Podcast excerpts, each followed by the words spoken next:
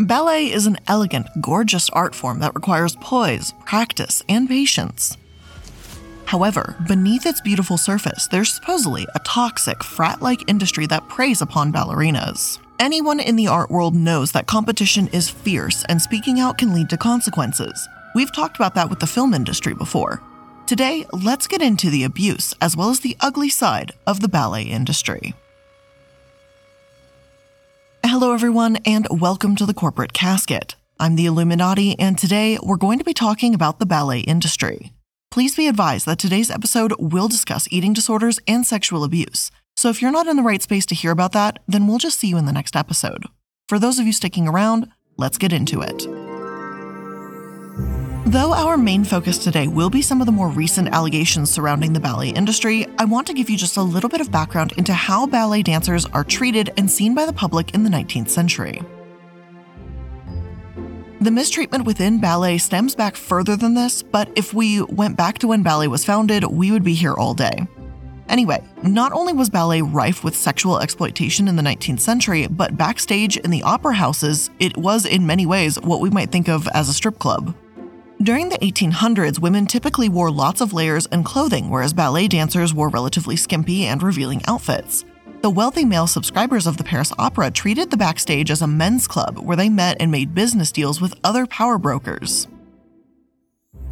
And this environment was considered a highly sexualized atmosphere. Even Count Charles Albert Monet described the dance foyer as a kind of meat market, which is really gross. For dancers, this meant they were expected to submit to the attentions and affections of subscribers, as many of the men and noblemen and important financiers whose money underwrote the majority of the opera's operations. Some sources state that as a result of this, dancers were essentially forced into sex work, leading double lives as courtesans, oftentimes with their own mothers acting as their agents. History of Yesterday writes It was generally seen as no self respecting ballerina had fewer than three lovers at one time, one for prestige, one for money, and one for love. Even if a ballerina did become famous on her own accord, she was still suspected of being a sex worker, as it was such a grim reality of the time. For many girls in poverty during this era, working extremely hard and going through rigorous training to become a ballerina was their only escape.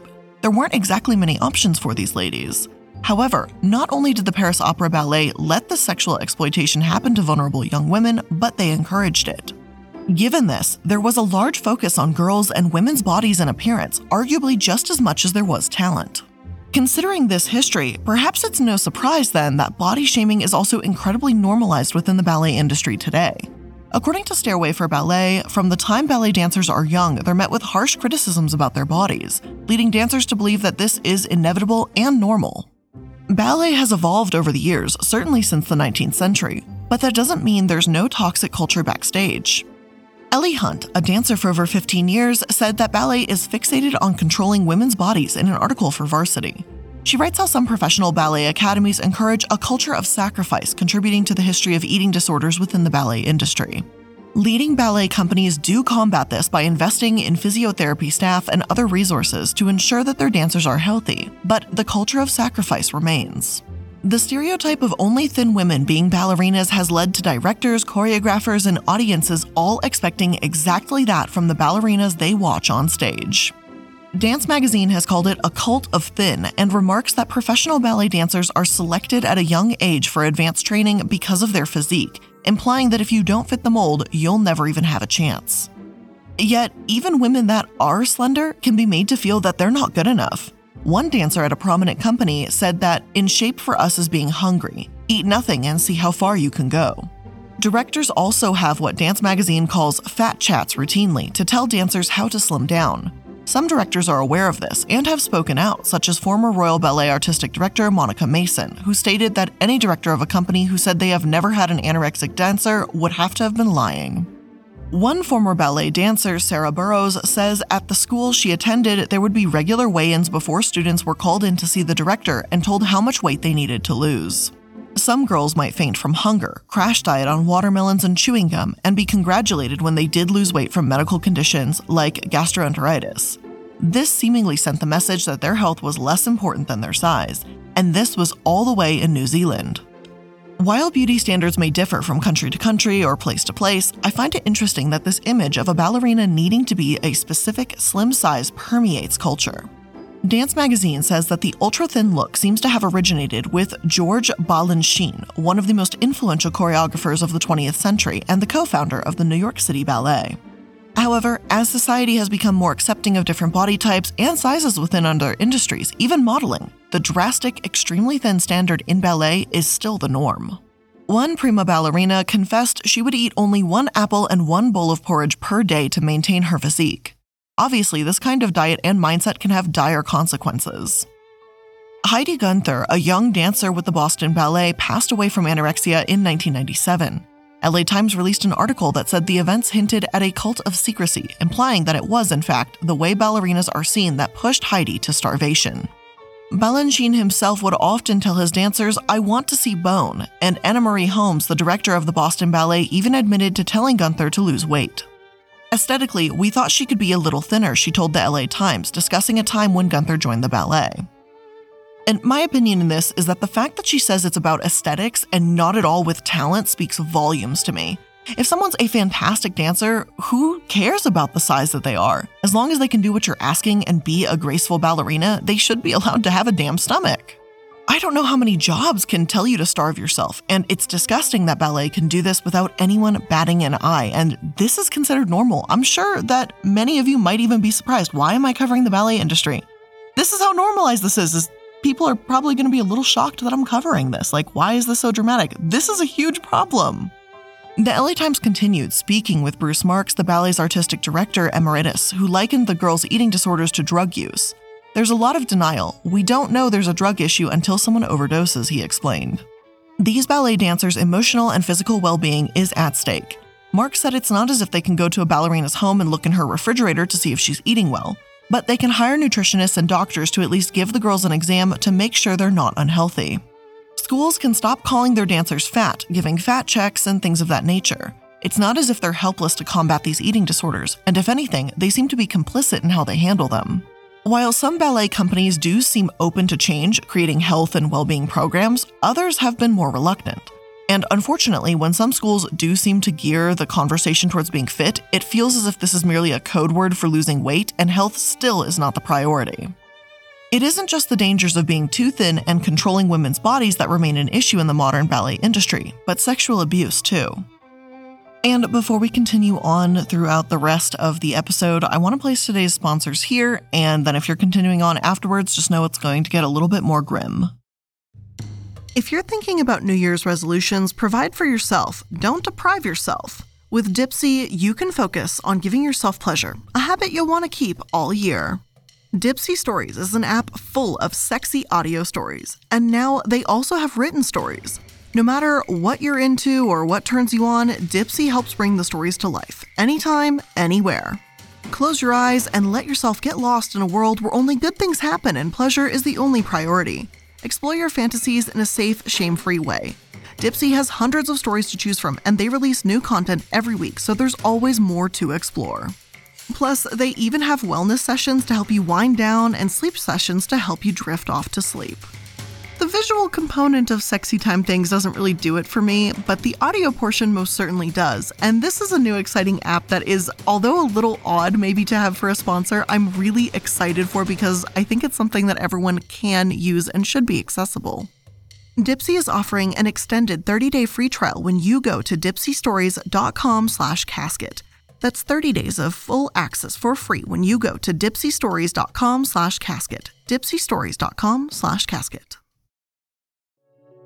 We've all got tons on our to do lists, so one thing to get done faster is order dinner from DoorDash, or lunch, or groceries, or household essentials. DoorDash is flexible, and they'll deliver it all right to your door. DoorDash has over 300,000 partners, so you can support your neighborhood go tos or choose from your favorite national restaurants like Popeyes, Chipotle, and Cheesecake Factory, and ordering is easy. Your items will be left safely outside your door when you choose contactless delivery drop off. So, recently I was making a dinner with HelloFresh meals, and I accidentally dropped the protein on the floor like a fool. And because, of course, I did not sweep that day, I didn't want to eat the meat off the ground anymore. So, I simply had DoorDash order me another piece of that protein, and it came right to the door within 30 minutes, so I could keep cooking. And for a limited time, our listeners can get 25% off and zero delivery fees on their first order of $15 or more when you download the DoorDash app and enter code CASKET. That's 25% off, up to a $10 value, and zero delivery fees on your first order when you download the DoorDash app in the App Store and enter code CASKET. Don't forget that's code CASKET for 25% off your first order with DoorDash. Subject to change, terms apply.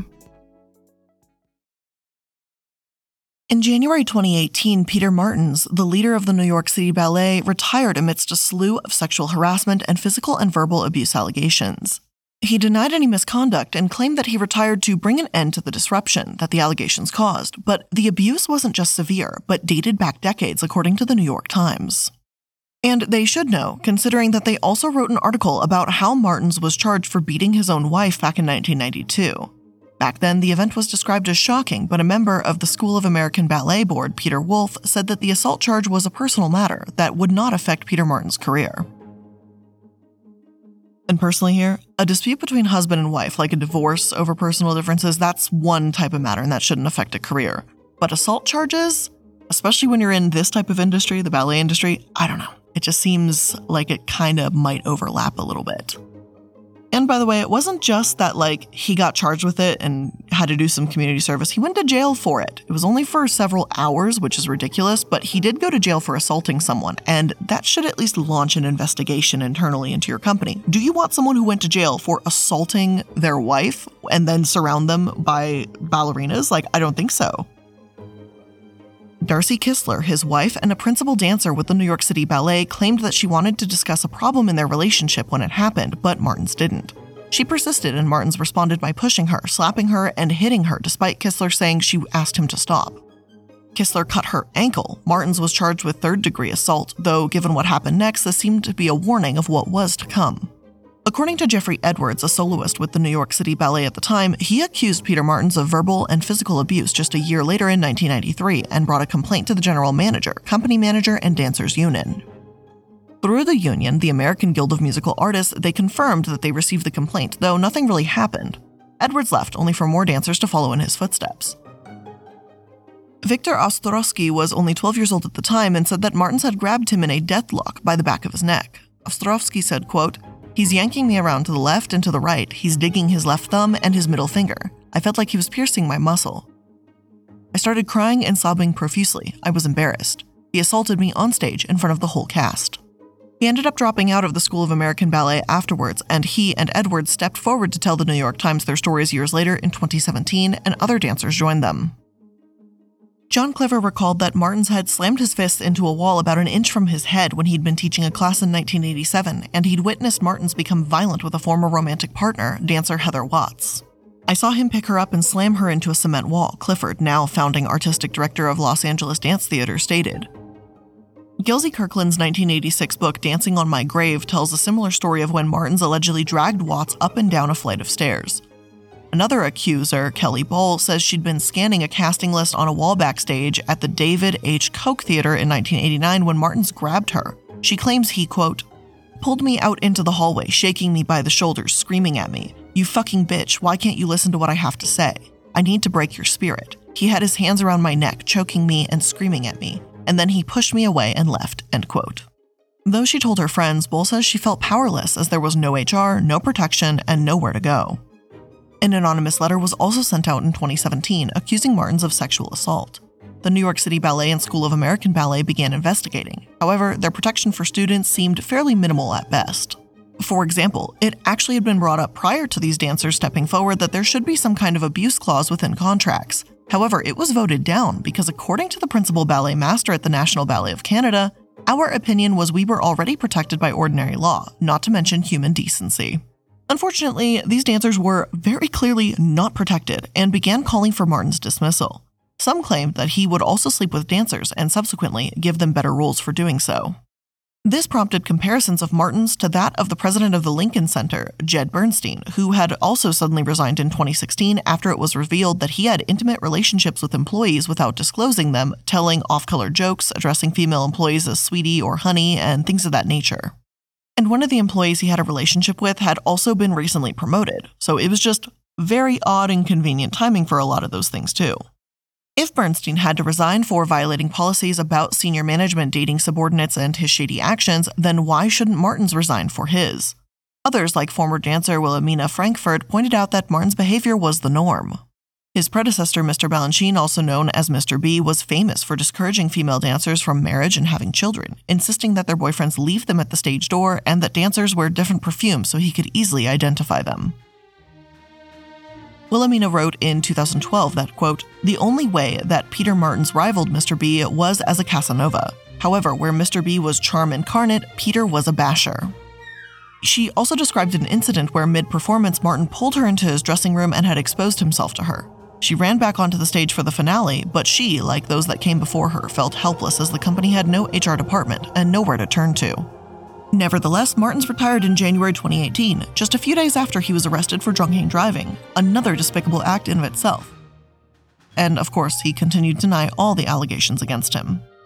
The New York City Ballet and the School of American Ballet also reached their end of their investigation and said that it did not corroborate the allegations of harassment or violence, both made in the anonymous letter and reported in the media. Yet, as their report was never published, we don't know how this judgment was reached. Jonathan Stafford has since replaced him, and hopefully, as of early 2018, dancers in the New York City Ballet and SAB can breathe easier, yes? Well, not exactly. A year after Peter Martins retired in shame, the New York Times released an article stating that Martins had never truly left. He continued to order last minute cast changes in performances of his ballets and even show up backstage at a show. One dancer, Ashley Bouder, said that he removed her at the 11th hour from the opening night cast of The Sleeping Beauty, a position she held for nearly a decade as retribution for publicly calling for a new day at the company. Contractually, as a living choreographer, he does have final approval for artistic decisions, including casting, but they typically yield to management's wishes. Martins hadn't done that, jarring Stafford and the other dancers. Even in the years to come, more information and frustrations have been unearthed in regards to the way Martins ran the New York City Ballet. Last year, Georgina Pazcoguin, an NYCB soloist, wrote a memoir of her account of ballet culture. The book talks about far more than just Martins and also goes into detail about a surgery she had to remove fat from her thighs after extreme dieting didn't work.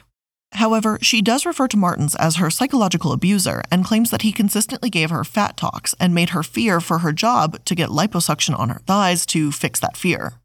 She also describes a fraternity of bad boys among the male dancers around Martins and states that given the toxic male behavior she describes, it's quote, no surprise I was almost fired for being too curvy, end quote. Now that we've talked about the potential source of this frat like atmosphere, let's talk about those male dancers. After all, not long after the allegations about Martin surfaced, allegations about the male dancers and their inappropriate behavior did too. Later in 2018, about eight months after Martins retired, a new scandal emerged. Charles W. Scharf, chairman of the City Ballet Board, said in August that the company had received a letter alleging inappropriate communications made via personal text and email by three members of the company. Just three weeks before the fall season was due to begin, Chase Finlay, Amar Ramasar, and Zachary Catanzaro, three principal male dancers, were suspended without pay. As September hit, details emerged when Alexandra Waterbury filed a lawsuit against Chase Finlay as well as the New York City Ballet itself. The lawsuit claimed that NYCB had condoned, encouraged, fostered, and permitted an environment where its agents, servants, employees, donors, principals, and or others affiliated with it abused, degraded, and mistreated alcohol, drugs, and women. This fraternity like atmosphere permeates the ballet and its dancers and emboldens them to disregard the law and violate the basic rights of women.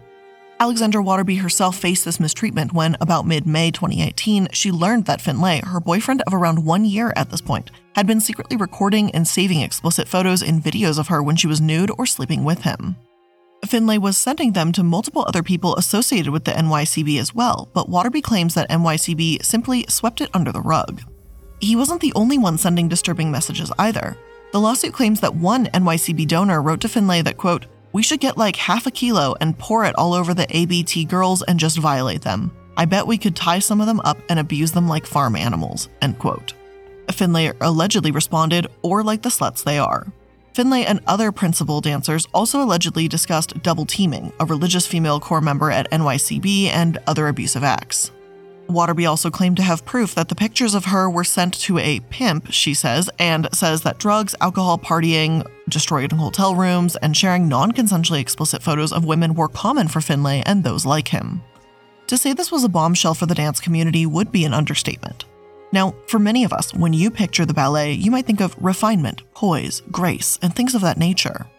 Imagining a frat house atmosphere was not at the forefront of my mind when I began looking into abuse in the ballet industry. I think that's what can be so dangerous about communities that appear refined and well mannered and things of that nature. They can hide some truly toxic secrets, and it's important to remember that they can be just as bad as the next place. As for Zachary and Amar, both of them sent and received photos from Finlay, hence their involvement with the case. After the suit was filed, NYCB denied any wrongdoing and said they were confident that there was no basis for the suit whatsoever. However, women continued to approach management and say that they wouldn't be comfortable dancing beside these men, especially considering how close partners might be during ballet, so they were fired. As an aside, while we're mainly focusing on ballet in the US today, this is not the only photo scandal to emerge in September 2018 either. About this time, The Guardian wrote an article about a Royal Winnipeg ballet teacher who was accused of pressuring teenage pupils into naked photo shoots. Former students and primary plaintiff in the case, Sarah Doucette, claimed that she was only 16 or 17 when former instructor and photographer Bruce Monk took photos of her for her portfolio. After a little while, Monk suggested they move to a private office for headshots, only to slowly pressure her into taking off her shirt.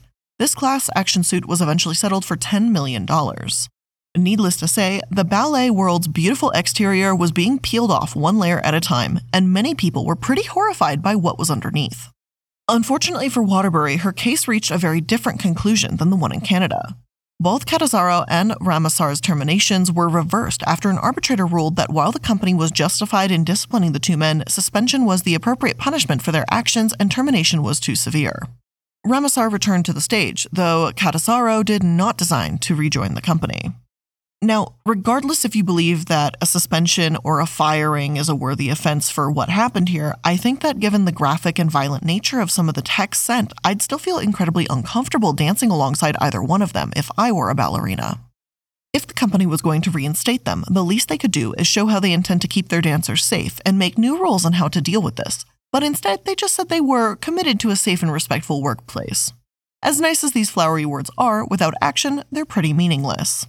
However, while debates swirled around how this was handled, the lawsuit against Finlay and NYCB moved forward and intensified in 2020 when Finlay alleged that Waterbury had abused him throughout their relationship, hitting him and unlawfully taking screenshots of his conversations on his computer.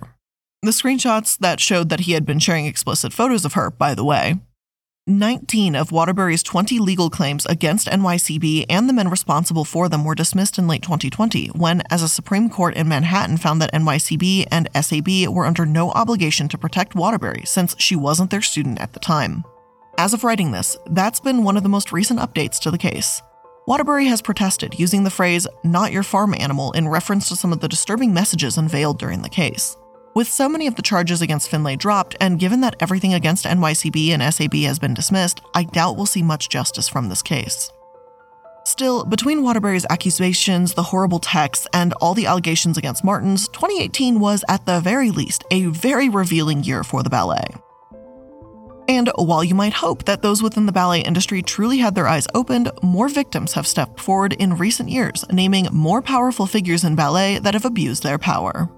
In 2020, director of Alvin Ailey American Dance Theater, an iconic institution in the world of black performing arts, according to CNN, Alvin Ailey himself was fired after the school investigated misconduct claims against him. He had engaged in inappropriate communications with adults enrolled in the school, the Ailey organization said in a statement. Four former students said that Ailey's behavior was far beyond inappropriate and said that he'd touched them and even sent a student an unwanted photo. Three claimed that when they rejected Ailey, they were cut from performances, and two former dancers said they complained years ago, but nothing was done. The allegations from these dancers spanned from 2003 to 2011, so this wasn't a recent change in behavior either, but years and years worth of misconduct gone unchecked. A high profile teacher with the company also allegedly sexually assaulted a 21 year old student two decades his junior. When the student brought it to the school's directors, he'd been told he was making a big deal over the assault and it would hurt his chances to get a position in the company. While the Alvin Ailey American Dance Theater is primarily about black performing arts, it isn't strictly about the ballet industry, but it does offer and feature ballet. This was yet another blow to ballet's reputation, and about a year later, even more sexual assault allegations emerged. Now, before I continue on to discuss, please let me make this massive legal disclaimer.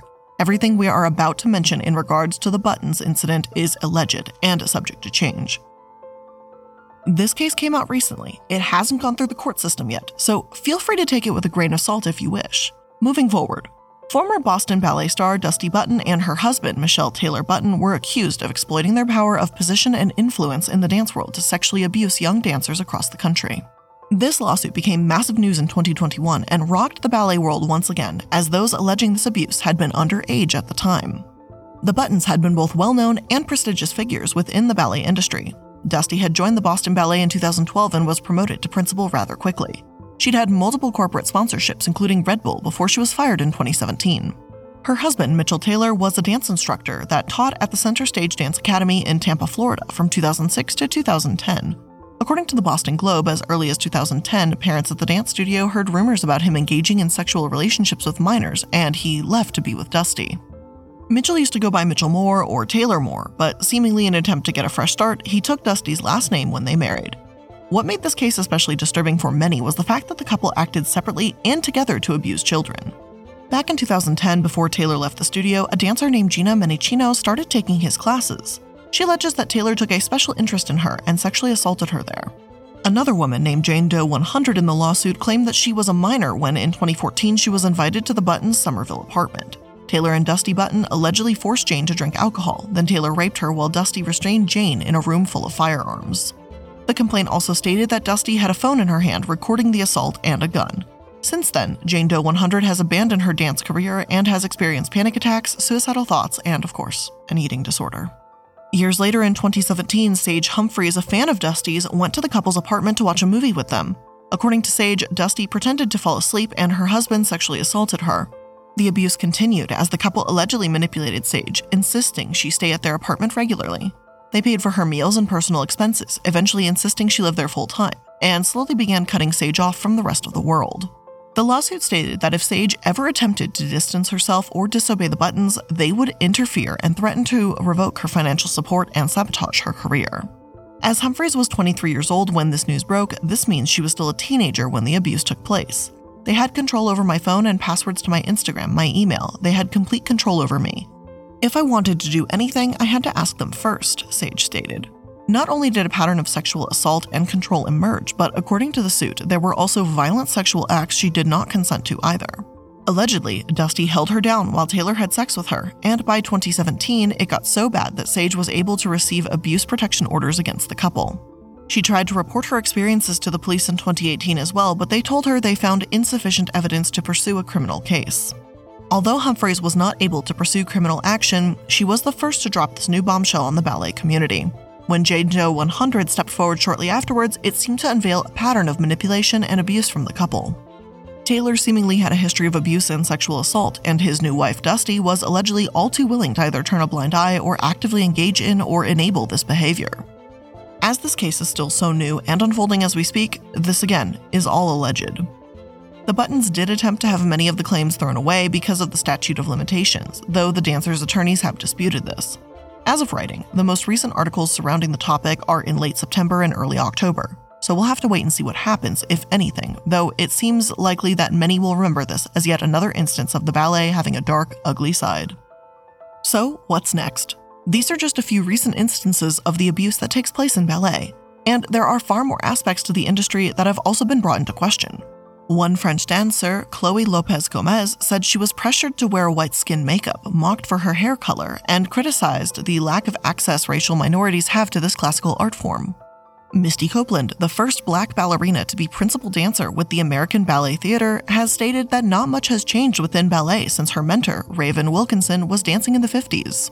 Acid attacks and allegations of sexual exploitation have plagued Russia's ballet, where complaints of ballet dancers being dangerously overworked is commonplace. One of Germany's most prominent ballet schools has been accused of fostering a culture of fear for using the Russian method of teaching ballet.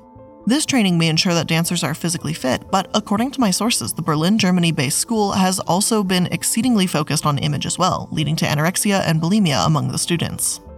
In London, a former English National Ballet principal dancer used power and prestige to sexually abuse young dance students in his care, The Guardian wrote in April of last year. Yatsen Cheng was charged with 12 counts of sexual assault and two counts of assault by penetration against a young woman 16 years or older. He'd massage his students' thighs and intimate areas, seemingly under the guise of it being a sports massage. These assaults allegedly took place in late 2009 to early 2016.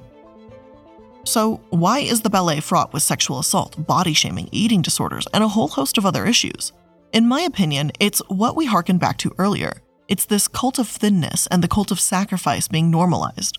When it comes to art forms, there is a lot of competition. Professional dancers give so much to their craft, and overworking yourself is seen as normal or respectable. Obviously, I'm not a dancer. A professional dancer would be able to testify to that far better than I can, and this is just my opinion. And as an aside, this also mimics the sexual assaults we've seen against young gymnasts, with similar experiences and excuses of a sports massage being used to hurt these young gymnasts. A New York Times article from 2016 also pointed out that while many ballerinas are women, they continue to be underrepresented as choreographers and in positions of power. Even when the Royal Ballet in London has presented works by female choreographers, they've been at smaller theaters, as opposed to their main stage. Women are often teachers at ballet schools, coaches at ballet companies, and they tend to outnumber men. Many women have become artistic directors in recent years, yet the gender gap within the industry has been subject to debate too. Ballet may be a classical art form, but if it continually leads to mistreatment and harm, then it too needs to evolve. But with all of that being said, that's where I'm going to end today's episode of The Corporate Casket. I hope you learned something new today, and if you did, make sure you're liking, following, and subscribing to stay up to date on all the latest episodes. Thank you for spending some of your time here with me today to learn about the ballet industry and some of the abuses behind it. I appreciate your time, and I'll see you in the next episode. Bye!